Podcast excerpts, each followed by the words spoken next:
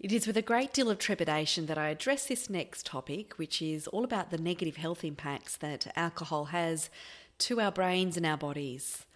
Um, and this is because I truly believe that empowering people to change their habits, to change their behaviours around alcohol, really needs to come from a place of hope and empowerment and positivity. This is what all of the studies show.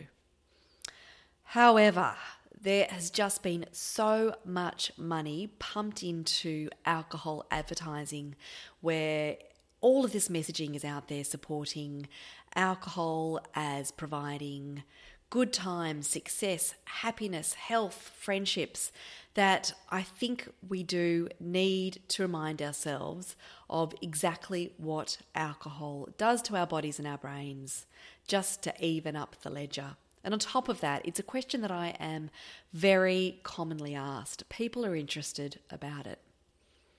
So here goes. All right, so no amount of alcohol is considered safe.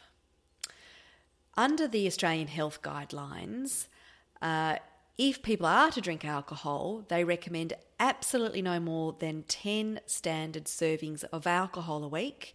And on any given night, so included within that 10, on any, any given night, no more than four. Now, this is quite shocking, isn't it? Because I know that in our Australian culture, people just very regularly binge on alcohol and consume much, much more than this, me included back in the drinking days, so no judgment. But what they have shown that above these amounts, there are clear cut negative health impacts to the way that our bodies function. And to go above this amount, you are regarded as a chronic drinker. So, Alcohol is, according to the World Health Organization, a causal factor in 60 different diseases and injuries. In Australia, alcohol has actually been named the most dangerous drug above and beyond fentanyls, heroin, and meth. There is just so much widespread impacts about uh, that alcohol has, not just on our systems, on our system, sorry, but also to economic costs, injury, family, adversity, death, and disease. So let's focus on our health. So, alcohol is quite a unique substance in that it is both water and fat soluble, which means that it can permeate every single cell in our body. It can actually breach the blood brain barrier. Not many other things out there that are so toxic has the ability to do this. And so with that comes all of the great damage that it can cause. Consider our brain as like a massive interstate highway that needs to communicate at fast, super sophisticated pace to keep us breathing, functioning, thinking, all of it. Well, alcohol slows all of this down and it impacts our the messaging system in our brain, our cerebellum, the limbic system, our cerebral cortex, which means that it's impacting our emotions, it's impacting our memories, our coordination, social interaction, our ability to plan and problem solve. And you may have noticed this on a night of drinking that you slow down, you become a bit wonky, um, you can't control your impulses, and your memories are affected. Well, heavy bouts of drinking additionally have been shown to shrink our brain cells. Um, also connected to this, drinking uh, has been linked to mental health issues, so it has been increasing anxiety and depression statistics, and really just impacting not just the brain and our functions and all the rest of it, but our mental health. So, our heart. Alcohol weakens the muscles of the heart. And what this does is that it leads to insufficient oxygen being able to be pumped around our body. Binge drinking is considered the worst because it interrupts the electrical system that coordinates our heartbeat and it can increase the risks of stroke.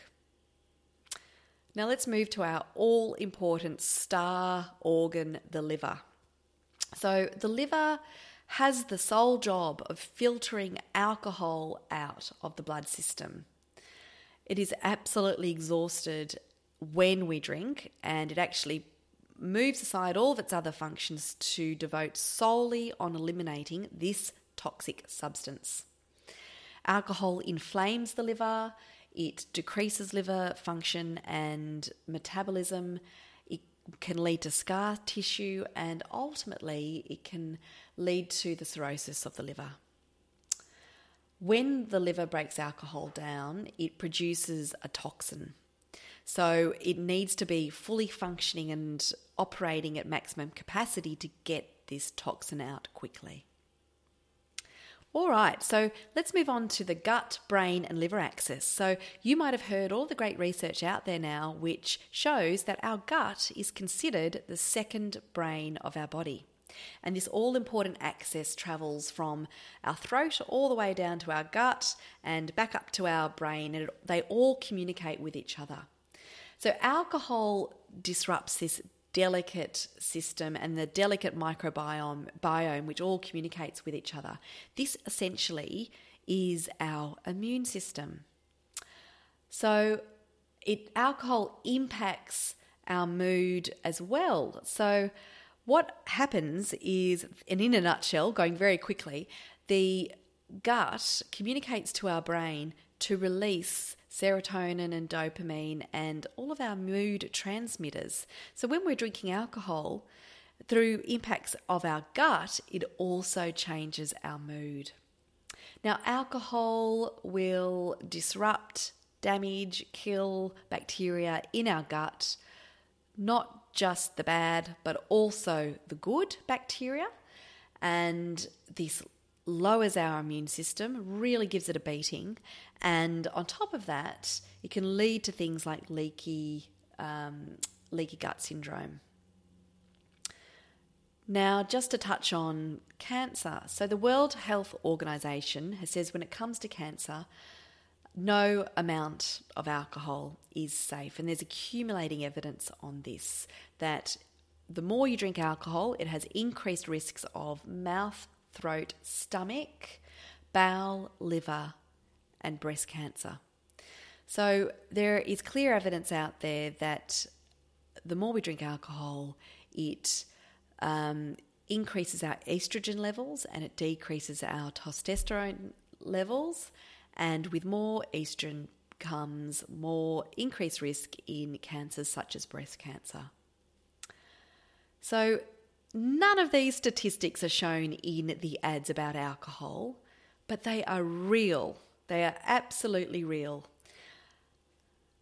What I also want to do, just to flip this information, is that the more you drink, the more you decrease your alcohol intake, the more you have decreased the risk that you otherwise would have had would you have kept on drinking. So, if you think of it in that way, every less drink leads to every reduction in your risk of cancer. So, think of it as a positive. You need to be forearmed with this information. And the good news is we are here doing the healthy move to reduce alcohol in our life.